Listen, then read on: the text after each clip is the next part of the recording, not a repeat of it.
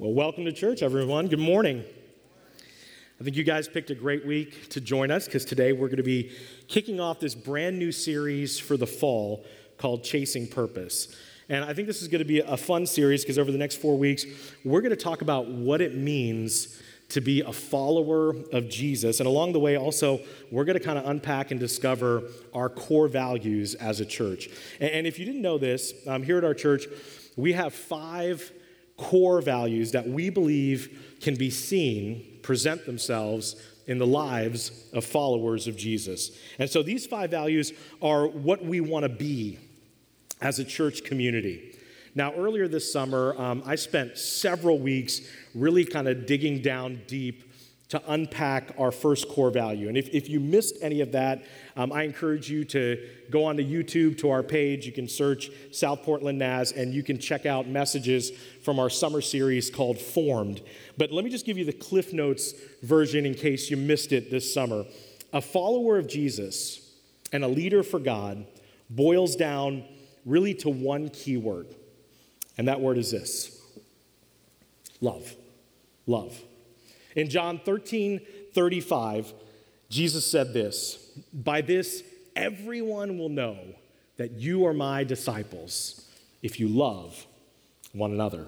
That amazingly, the key, the first step to becoming a follower of Jesus is not how much Bible you can quote, it's not how smart you are. It's not if you know the Greek and the Hebrew. No, that the first step is not about becoming religious enough or about following enough rules. The very first step to becoming a follower of Jesus is connected to this one little yet powerful word love. And, and that's why our very first core value as a church is this that loved people love people. That loved people love people. It's this incredible understanding that followers of Jesus are really formed through love. And I don't want you to miss that because every other core value that we're going to be talking about in this series really falls under the overarching umbrella of this idea and this greatest commandment that Jesus taught for us to live in a vertical love relationship with Him that's also then pours out and expressed through our lives in a horizontal love relationship with all the people around us. That loved people love people. And the reason this is so critical, and the reason I, really want you to hold on and grasp this truth before I even get into today's Bible story and message, is because over the course of history, those in the church have sometimes forgotten this. And sometimes it's caused us to drift, and we've gotten lost. And I don't want that to ever happen in our church community. I don't want us to fall into that trap. So, so let me illustrate this j- just for a minute to make sure that we get it. I, I need everyone to do something with me this morning. I want you to, to just hold out your hands right now. And, and if you can open up one hand and, and just close the other, and just do that. Just hold it out in front of you. Look at your hands in front of you. One hand open, one hand closed. Awesome. Okay, you can put your hands down. Now, let me try to explain what that is. If we are really going to be able to live out love as a church. This is where I hope and pray that we will eventually get to. That's where I want us to be when it comes to practicing our faith and how we live out our life for God. That every one of us would walk through life holding one hand open and holding one hand very tight. Okay, I'm going to unpack that story a little bit more for you. I was born in, in Washington, D.C in the late 70s, and I didn't grow up in a Christian home. Many of you know that. I, I grew up in a Hindu family. My parents had immigrated to the United States from India. And, and I didn't start attending church until I was in middle school because a friend of mine kept inviting me to church over and over and over again. And finally, he said there were cute girls there, and that convinced me to go. And as I started going to church, I started to notice some things. I started to see that there were two big ways that churches and church people seem to operate. And maybe you've been in church world a while too. Maybe you've visited different churches and maybe you've seen this as well. But here are two ways that I've seen churches act, church communities act. And I actually think both of them are wrong. The, the first way is like this They walk through life like this with both hands closed. On the one hand, you have methodology. This is the way we do church. This is things like how you dress in church. Have you ever heard the statement, church clothes, put on your church clothes? It's things like that. Styles of music. I mean, growing up, when I first started going to church, we, we would sing out of a book called The Hymnal, okay? Then a little bit later after that, I went to a church where they had an overhead projector. I went to a church where they had a choir and they, they sang in choir robes. And, and they had this little lady with blue hair who played this instrument called the pipe organ okay? That was the church that I, that I kind of grew up in. And every single Bible in the pew was the King James Version of the Bible. And throughout modern history, um, there's been a lot of things that methodology that the church has kind of held on to, and, and some of them, you know, are, are, are, just terrible in my opinion. One of them is, is segregation. Did you know it's often said that Sundays are the most segregated time in America? Did you know that? That, that if you're growing up and, and you're black and, and you're a Christian, you probably went to a church where most everybody looked like you. And everybody had rhythm and they swayed to the music, and the service was about three hours long. But if you grew up and you were going to a predominantly white church, the service was usually much shorter and everybody clapped off beat. And, and this is just the way it was. That was just the methodology. Things just didn't change. Those things were not up for debate. You only sing like this. You only dress like this. You only attend this church if you look like this. And I'm going to go a little off track, but over the years, I've often found that in churches like that, many times the best dressed person was often the most wickedest person in the entire church, looking holy and righteous on the outside while abusing their family at home. Now, churches and church people who think this way it, when you go and visit a place like that, it, it's almost like you're jumping in a time machine and going back in time, but it's not vintage. It, it's not cool. It feels a little cold. And it can feel weird. And so that's one hand, methodology, how they do church. And, and then on the other hand is theology, what they believe about God and Jesus and salvation. And, and with both hands closed up like this, it, seems like churches like that and, and church people like that are always looking for a fight.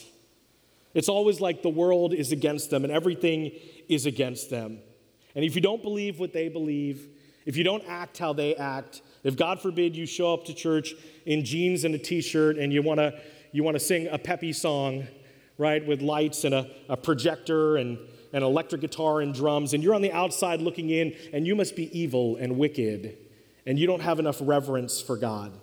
And I think that's one really wrong way of looking at life and love that church people can fall into. And there's a word that's really associated with this, and that word is this it's fundamentalism or legalism. Show of hands, how many of you have heard of that word before? Yeah, many, many of you have.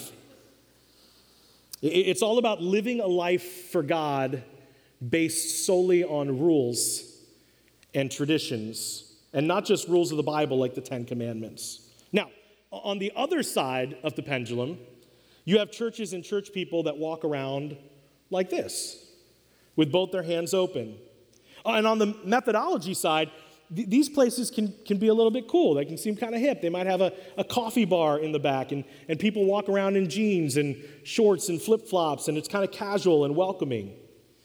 But here's the deal on the other hand, when it comes to theology, they also walk around like this. And there might be a sign in front of the church that says Christian church, but then when you ask them what they believe about God, the answer is, well, I'm not really sure. I think maybe as long as you're a, you're a good person and you believe in a divine power, that you're going to be okay. And they walk through life with both hands open. But see, our hope and prayer for all of us is that we would be a church community that walks through life like this. That on, on the methodology side, on, on one side, that we would be a people so willing to love others and to engage in our culture that we would be willing to do anything, anything short of sin, to see people come to know Jesus and get connected to Him because we don't believe that it's about a style of music or what you wear or what you've done in your past and who you are. because Jesus went up to outcasts from society. He went up to Matthew, the tax collector, who even the, the other disciples despised and wanted to spit on because he was a traitor to their people. Instead, Jesus loved him and met him exactly where he was. And he told Matthew, he simply said, Follow me. And you know what? I believe when it comes to methodology, that church can be exciting and church can be fun. Why? Because our God is awesome and exciting and fun. And it's not about following a list of rules that we have to check off. It's about living a personal relationship with the God of the universe who loves you and has greater plans for your life. And maybe you're, joining us today for the very first time or watching online, and maybe that's something you just needed to hear, that you just needed that one truth this morning that you matter to God, that He loves you, that He's ready to meet you exactly where you are and that He has great plans for your life and your future. And regardless of your past or your history, we want you to know that you are welcome here, that you're welcome in this church. And again, this is biblical because this is what Jesus did. He met people exactly where they were and he loved them. This is what the Apostle Paul did. He traveled to different areas of the world and he leveraged the culture and the poetry and the style of music in whatever area he went, and he used that to point people towards God. And so that's what we want to do here. When, when you come to this church, you don't have to dress every week in church clothes, in a suit or a long dress, unless you want to, and that's your cool style. Then go at it. And our worship team, we're going to play some peppy music right? Right, Jim? We're gonna, we're gonna rock out at times and we're gonna have fun with that. You know, occasionally we might even play a secular song up here. Wow, if it helps direct us and point us to a message and a truth from Scripture. Because you never know, someone might walk through these doors or they're watching online and they've never been to church before. It seems so foreign and so confusing. And then they hear one song that they heard on the radio and they're like, hold on a second, I, I can relate to that and they pause and they listen and they have a connection with Jesus. And so we want to be able to do all of those things. We want to do those things. But on the other hand, we want to close our hands around some core values and some core truths of theology that are timeless. These are things that we're going to be willing to fight for. These are things that we're going to be willing you know, to, to bleed for. So, on this hand, in our methodology, you know, we'll play a fun game and, and we'll be a little wild and crazy like we did in the At the Movie series and throw out candy at you guys and do some trivia because God is fun. But in our theology, we're going to hold close and we're going to hold tight to these timeless truths that we need to wrap our hearts around because these are truths from God that are not relative and they're not open to interpretation.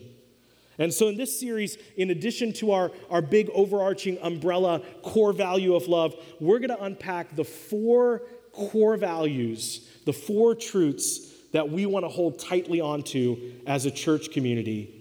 These are the big core values that define our purpose, and everything that we do here is rooted in these core values. So, today, as we begin this series, we're going to start by examining one verse from the Bible that's really going to be kind of our theme verse for this series. And then we're going to we're going to unpack a pretty cool story. And so if you have your Bible with you, this verse is found in 2 Peter.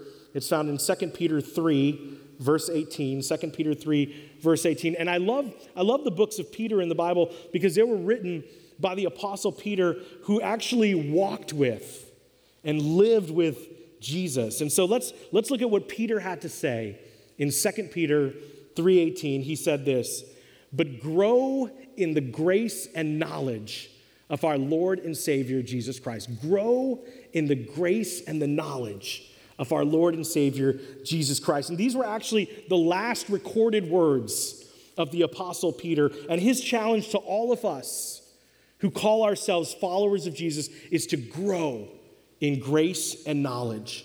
That grace isn't something that we should just sing about but it's something that we should actually grow in.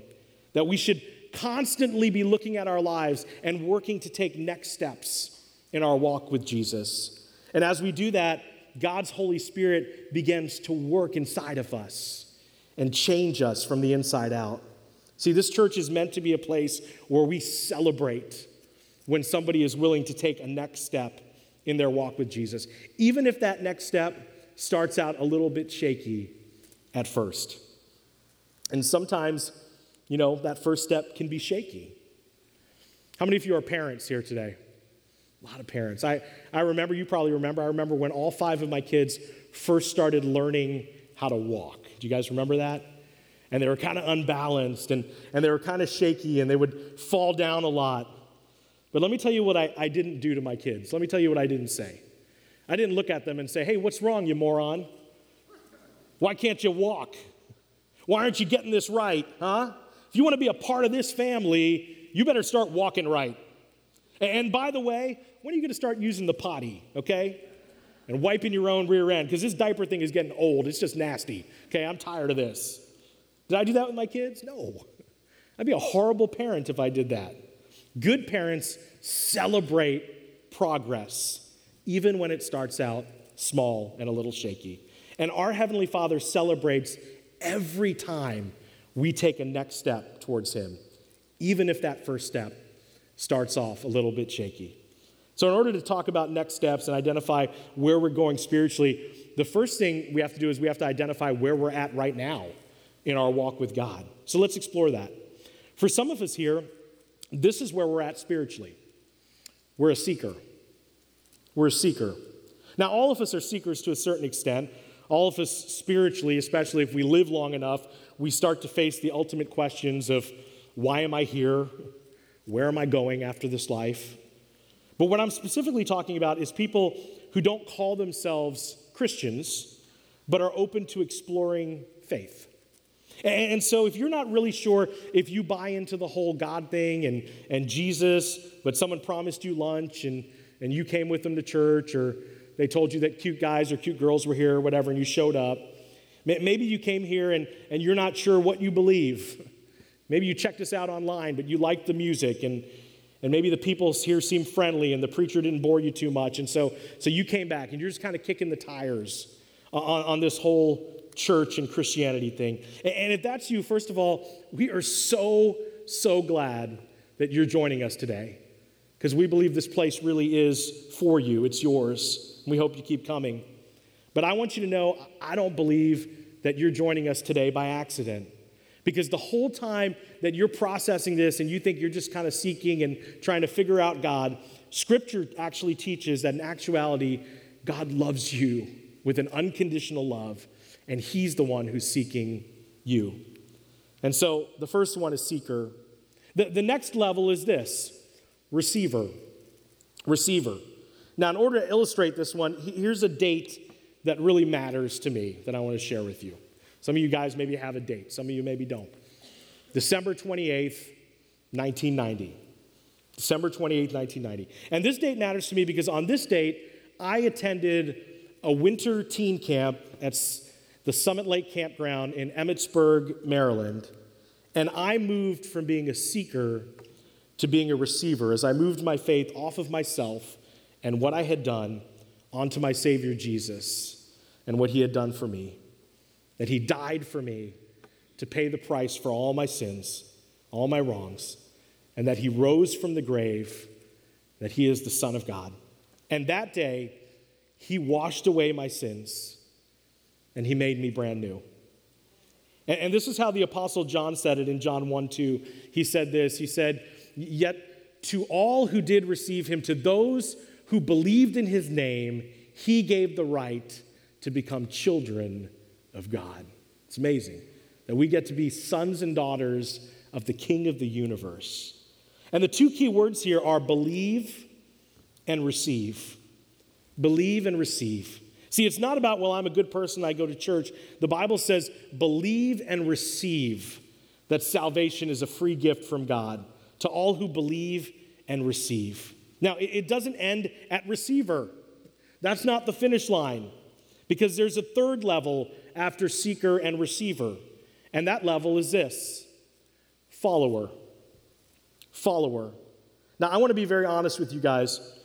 Most Christian growth in the church stops at receiver. I, have been in church world for 30 years now and a pastor for over 20 years, and I've seen so many people who hear the good news of Jesus, they make a decision to receive Christ, and then that's it. They never change, they never take another step. Now, now you might think, well, well, Pastor, I think I'm a follower. Well, let's look at that. Because while Jesus will meet us exactly where we are when we believe and receive, he also calls us to not stay there. He calls us to follow him. And no matter who you are, whether you've just received Christ or you've been a Christian for years or decades, all of us, we say this all the time, all of us have a next step in our walk with God. Can we agree with that this morning? We all do, right? So, how do you know if you're a follower of Jesus? Well, that's what we're going to talk about in this series. But first, let's start with a simple question What does it even mean to follow Jesus? What does it mean to follow Jesus? Being a follower of Jesus means that you are living in a daily pursuit, a daily walk with Christ. That you are constantly looking for ways in your life to take a next step in your walk. For some of us, that next step might be learning more about Jesus and God by starting to read your Bible, getting in a habit of doing daily devotion, a daily prayer time with God, starting to come to church regularly instead of once a month or on a whim or on a special holiday. But you're going to start increasing your growth and your understanding of God. For some of you, the next step is going public with your decision to receive Christ and getting baptized. Baptism is an outward expression of an inward change. It doesn't mean you're perfect, it doesn't mean you've got it all together. But some of you have been putting off baptism for far too long. And you're not going to really grow in your relationship with Jesus until you can obey one of the first things that he asked you to do as a follower to publicly declare that you've decided to follow him. We have a baptism Sunday happening in a few weeks on October 3rd. We have a sign up sheet in the lobby on a table filled with candy. Okay? Sorry, all you online people, you just have an online form, okay? But for many of you, that's your next step. That's what God is calling you to do. For others of you, uh, a daily pursuit with Jesus means starting to get connected with some community in your life, finding a small group and becoming a part of it. We have several small groups that are going to be launching in just a week from now. You know, it's about going into a place with some other people trying to follow Jesus and being willing to take off the masks that all of us kind of wear and to start to get real with some other followers. For some of you, the next step is confessing an area of sin in your life and repenting, turning away from that area of sin. Now, that's not even fun to think about, is it? But when we confess our sins to other believers who we trust, who can help keep us accountable. Let me tell you from experience God works, and He will start to give you victory over sin in your life. You don't need to stay trapped in bondage to sin or addiction. Through the power of the Holy Spirit and through community, you can grow and you can be free. And confession is the key. That's your next step. For some of us, your next step is using your time and your talents for God. God has blessed each and every one of us with unique talents and giftings and strengths and abilities. That's why in Scripture, followers of Jesus are called the body of Christ, because each one of us is so important and so critical and so valuable to what God is trying to do in the world. In the history of the world, here's an interesting thought. In the history of the world, there has never been and there will never be anyone exactly like you. You have the unique fingerprint of our God in your life. You're a unique creation. There's nobody, nobody like you. And God wants you to use your strengths and your talents to make a difference, not only in your church, but in the world. Now, I want to wrap up today by looking at one big area where followers of Jesus truly can begin to live for God. And that area is, again, closely tied to the desire to love God and love others. And it's, it's one of our core values. Because according to the scriptures, if you're a follower of Jesus, not loving other people is not an option. Because every person you're ever eyeball to eyeball with matters to God, so much so that He sent His Son Jesus to save them. And so, if we're truly following Jesus, other people should matter to us as well. And one of the biggest ways we're to love others is by sharing the love of Jesus. And that's our second core value as a church. It's this that according to the scriptures, found people find people. Found people find people. And there's a great example of this in John chapter 1, starting in verse 43, where, where Jesus calls one of his disciples named Philip. And the Bible says it like this here's what scripture says that the next day Jesus decided to leave for Galilee. Finding Philip, he said to him, Follow me. Now, church, let me ask you a question. First off, who found who? Who found Philip? Jesus, that's right. The Bible describes our condition before becoming a Christian as being lost and in darkness. Now, some of us understand this pretty easily. We remember what our life was like before we knew God, before we knew Christ. We know we were lost. I mean, maybe people still come up to you and they're like, man, I remember you in kindergarten, you used to smoke crayons and sniff glue, right? But God continued to pursue us with this amazing love and his prevenient grace until we came to a moment of salvation where we realized my sin, my wrong separates me from a holy, perfect, righteous God. There's nothing I can do on my own to earn my way to Him. But He loves me. So He sent Jesus to be the bridge, to pay the price for all my sins, to willingly die on the cross for me. And it's not through religion that we're saved, it's through a personal relationship with God through His Son Jesus. When we become followers of Jesus, Scripture tells us that we are filled with the Holy Spirit of God and we start to get consumed with the things that consume God, like caring about people who need Him. So Philip was found by Jesus, and guess what's the next thing he did? Check out the next verse here in John chapter 1, picking up in verse 45. Here's what it says It says, Philip found Nathanael and told him, We have met the one that Moses wrote about in the law and about whom the prophets also wrote, Jesus of Nazareth, the son of Joseph. Jesus found Philip, and Philip found Nathanael. Why? Because found people find people. So, who do you know in your life that needs to know Jesus? See, we're not on this planet just for ourselves. We're here to impact others for God. And if you're stressed out because you're like, man, I'm the only Christian in my place of employment, I'm the only Christian on my campus, guess what? Maybe God put you where you're at because there are a bunch of people around you who don't know Jesus and they might encounter him and his love through you. Because let me tell you, people who don't know God, they're hungry for something more in their life. That's because we're not made for this world, we're made for God. Every person you meet has, has a hole, a God shaped hole in their life, and they have an eternal destination. And if you're a follower of Jesus, every person you meet should matter to you.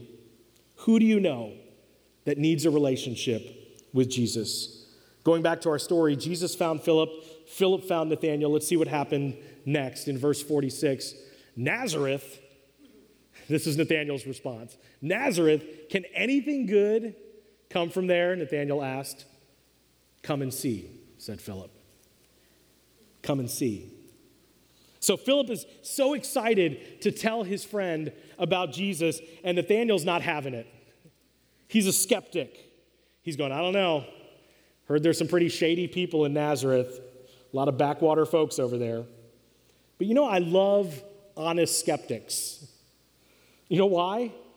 Because they're honest, because they're real. I mean, you talk to an honest skeptic and you're like, hey, how are you doing? How's your day going? They're like, my life stinks. I need a drink. It's like, thank you for being honest. I appreciate that. See, there have always been skeptics in the world. And that doesn't mean that we need to attack them and beat them up because they're skeptical. We don't have to go up to them and be like, you know, you, you're stupid and you need Jesus. I don't think that strategy has ever won anyone for Christ. That's why I love Philip's response. What does he say, church? Come and see. Come and see. That's why we do church the way we do church here, because we want this to be a place where you can bring family members, friends, coworkers, classmates, people you love who need Jesus, and they might be able to come and encounter the God who loves them. We want this to be a place where the gospel is powerfully presented on a regular basis and lives are changed forever, whether it be in children's ministry and Lighthouse Kids or in student ministry at Fuse or with our adults. We want this to be a place where lives are changed forever. And so Philip brings his friend Nathaniel to have this encounter with Jesus. Now, an interesting thing in the story is that it says earlier in the day, Nathaniel was sitting in kind of deep contemplation under a fig tree. And we don't know exactly what was going on with him in his conversation to God that morning. We don't know. Maybe he was at a really low point in his life. Maybe some of you can relate. Maybe he was crying out to God in his prayers sitting under this tree. God, do you know what's going on right now? God, do you even see me? Do you even know I'm here? Do you care? Verse 47 When Jesus saw Nathanael approaching, he said of him, Here is a true Israelite in whom there is nothing false. How do you know me? Nathanael asked. Jesus answered, I saw you while you were still under the fig tree before Philip called you. Jesus was probably laughing inside, thinking, Boy, I made you. I know everything about you. Yes, I see you, Nathaniel, and I care. And listen, if you're here today and you feel like you're too messed up for God to want you or love you, I have really good news for you this morning. He knows every wrong thing you've ever done, every lie, every deception, every bad choice, and He still chooses to love you, and He still wants you, and He cares about your life. He cares about your future. That's how amazing Jesus is. Verse 49, last verse we'll look at today. Then Nathanael declared, Rabbi, you are the Son of God. You are the King of Israel. That's amazing. He, he went from, I don't like you, nothing good can come out of Nazareth, to you are my Lord, and I give you my life. See, Philip just got Nathanael into a position where he encountered Jesus. We can't change people. We can't. But we can get them to a place where they might encounter Jesus, who's the one who can change them. We're not here to win arguments with people. The, the problem with people who don't know Jesus is not what they believe about politics or marriage. The problem with people who don't know Jesus is they don't know Jesus. Uh, let me wrap up with, with a last quick story. How many of you hate spiders? Can I see a show of hands? All right, a lot of you, my people, don't like them.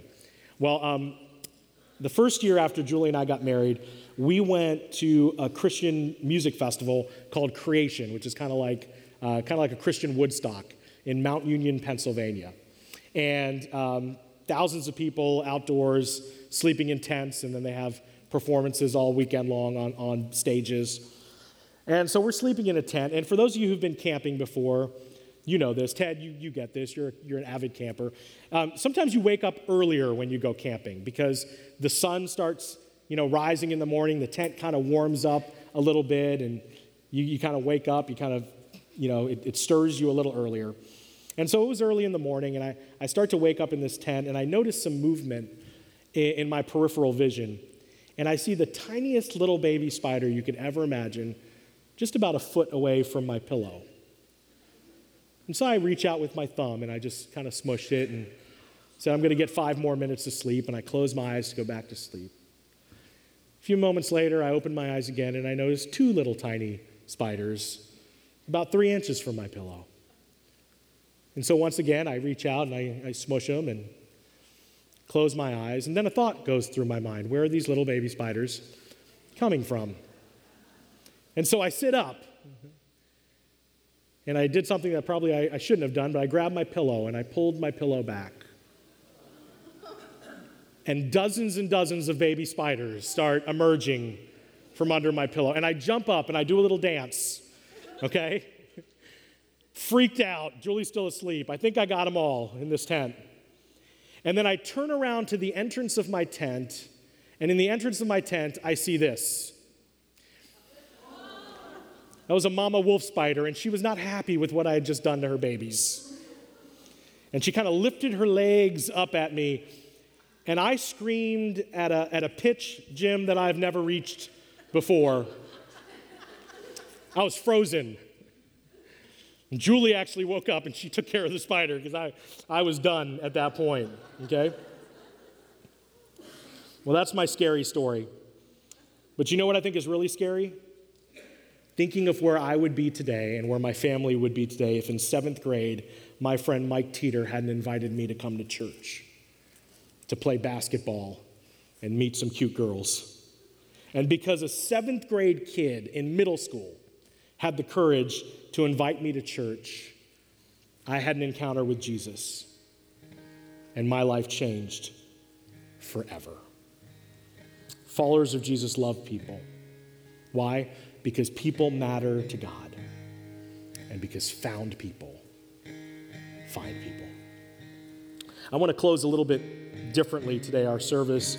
One of the longtime members of our church, owners of our church, also, part of our leadership board is Miss Bonnie Porter. And God has been kind of speaking to her heart, and she wanted to share her testimony with you guys this morning. And, and I think it relates to some of the things we've been, we've been talking about today. So I'd like for you to give a warm welcome to Bonnie Porter as she comes up here.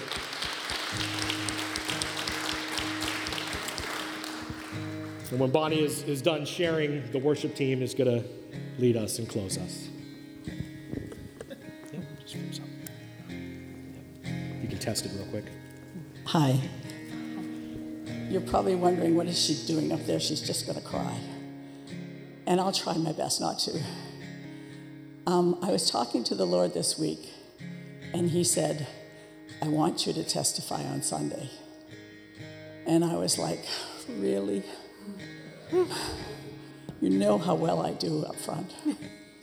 But I talked to Pastor, and he said, oh no, the Lord really wants you to because it's going to fit in with what I'm talking about. So I thought I'd give my testimony. I've been a Christian since I was nine. So it's been over 60 years that I've walked with him. And he has never, ever forsaken me. He's been a wonderful, wonderful Lord. He was my Savior when I was nine. He's been my Lord since I was 12. And He has walked with me every single step of the way. When I was a young student nurse, I had an instructor who truly had it out for me. And I know it because I went to her and I said, Feels like you have it out for me. And she said, Yeah, I do. And she said, and you know, when I think about it, it's because you remind me of somebody I don't like. Um, Bob and I were married 47 years. And we had our ups and our downs, but the Lord was walking with us every single step of the way. When Christopher was 10 months old, he developed asthma. And I went through a hard year that first year, angry, really angry with God. Why did you do this to my baby? I, I don't want my son to be sick like this. And God was still faithful. He still stood by me and He listened to me and He patiently waited till I was ready to let go and trust Him. And I gave Him to God. And He's 47 now. So God didn't take him. But when I laid him on that altar, I thought God was going to take him. And God taught me that long ago that when you give something to Him, you don't give it to Him like this, give it to Him like this. Because when you give it to Him like this, you're still holding on. Um, he's faithful when we went through a time when the church turned its back on us and took away our ministries. I've felt like I was a teacher since I was 15 years old. I've been teaching Sunday school. That ministry was taken. Bob's ministry of singing was taken. Some people were spreading untruths about us here. So we simply came to church and sat in church and listened to what God had to say to us. And that turned around. I, I have to believe that God kept us here for a purpose, for a reason. And I will have to believe the church is still here because God said, You stay where I tell you to stay. Don't listen to what other people are saying. God has been faithful to us financially. There's been times when we didn't know how we were going to pay our bills. When Bob worked for the telephone company, we went through a four month strike. Well, what happened right before that four month strike? We were going to sell our house. We had our house on the market. We had somebody ready to buy it. We had a new house already built. On closing day, the man who was going to buy our house said, Nope, I don't want to buy it. He pulled out. And we were like, What?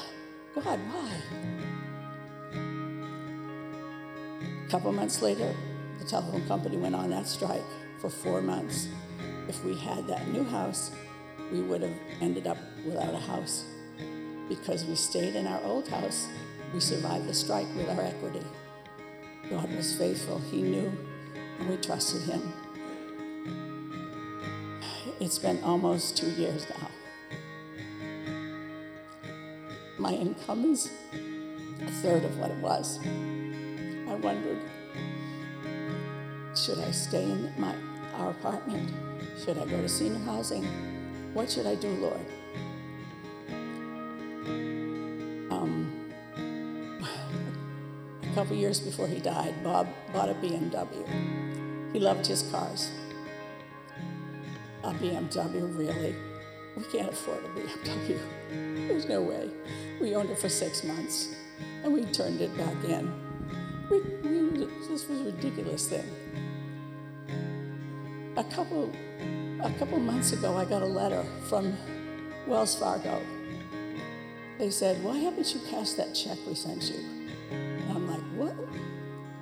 I called them and they said, oh, yeah, Wells Fargo, um, they had a lawsuit against them for auto loans.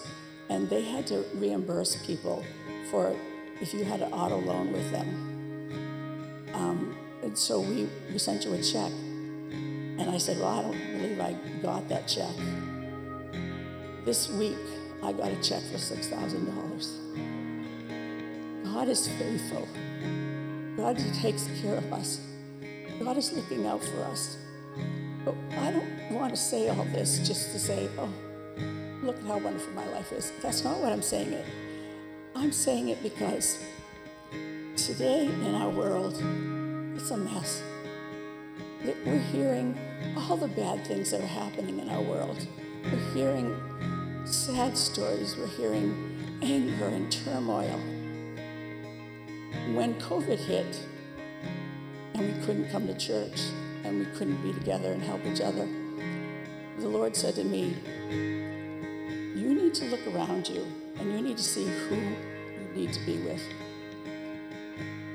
And I started visiting with my neighbors and I started spending more time with my family. I think that's where we need to be. It's wonderful to come to church and be blessed and be loved, but we are full up with God's love. We've got to share it with our neighbors and our families. They're lost. We need to give it to them. And, you know, too long I've heard the devil in my ear say, They're going to laugh at you, they're going to make fun of you. That hasn't been true. Yesterday I went to my hairdresser. When I talked with her a couple years ago, she talked to me about how when she dies, she's going to go in the ether and just disappear. I've been talking to her ever since. She's never laughed at me. She's never made fun of me. She hears me when I talk about God and how trustworthy He is. I told her today, yesterday, that I was coming here today to talk about how wonderful God is. So don't let the devil tell you they're going to make fun of you. They need him, and we have him, and we need to share him with them. That's why I wanted to talk today. Thank you.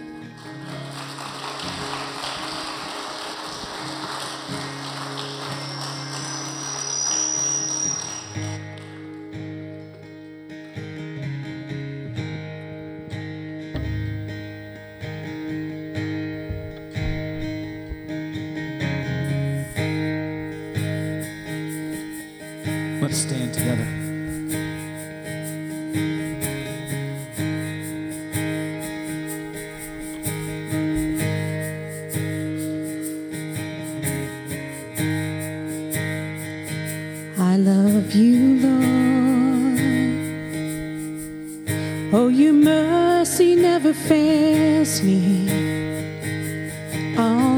I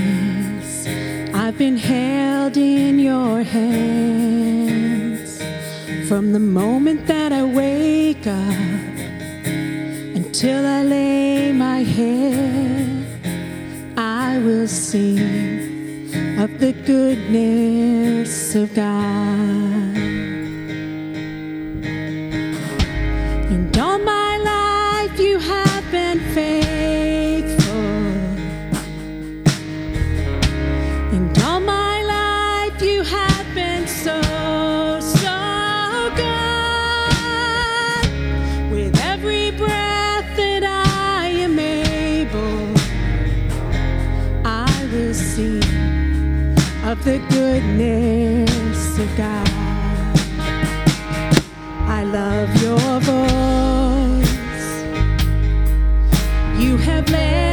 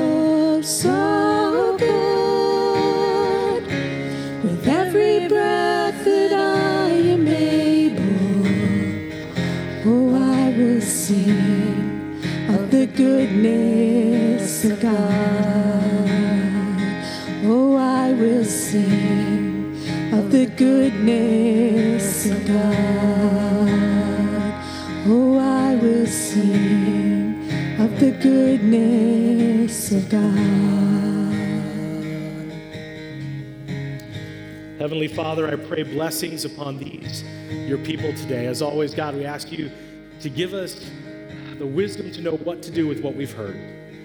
We thank you for the incredible story of, of Philip and Nathaniel, Lord God, and, and this powerful truth, this, this core value that we, we don't ever want to let go of that found people find people, that people matter to you, so they should matter to us. God, give us the courage to, to take that wisdom and do something with it, to take action, to, to make a, a change, to make a, a next step in our walk, to reach out to somebody we love. Father, I also want to pray for, for those joining us today, whether here online who would identify and say, you know what, I'm a seeker. I've been, I've been searching for something. My prayer is that God will powerfully reveal himself to you, that you will feel his incredible love and grace, and that you'll be ready to make the step from a seeker to someone who believes and receives Jesus Christ as Lord and Savior. For those of us who've received my prayer is that we would be willing to become followers. As, as Bonnie said, that we don't want to just be people who are, who are saved and we have our fire insurance, but we want Jesus to be Lord of our life. I pray that we would be a church full of people ready to take next steps, even if they're a little shaky at first. Maybe for some of you, it's getting online and saying, I want to be baptized October 3rd or signing up in the lobby today. It's a little bit nerve wracking, it's a little uncomfortable, but it's how God is going to stretch you and grow you to the greater plans that He has for your life. God, whatever our next step might be, help us to be followers of your Son Jesus. We love you. We give honor and glory and praise today for what you're going to be doing in the lives of your children. We pray these things in Jesus' name. Amen. God bless you guys. Hope you have an amazing week. Can't wait to see you back next week as we continue part two of Chasing Purpose. Your goodness is running after, it's running after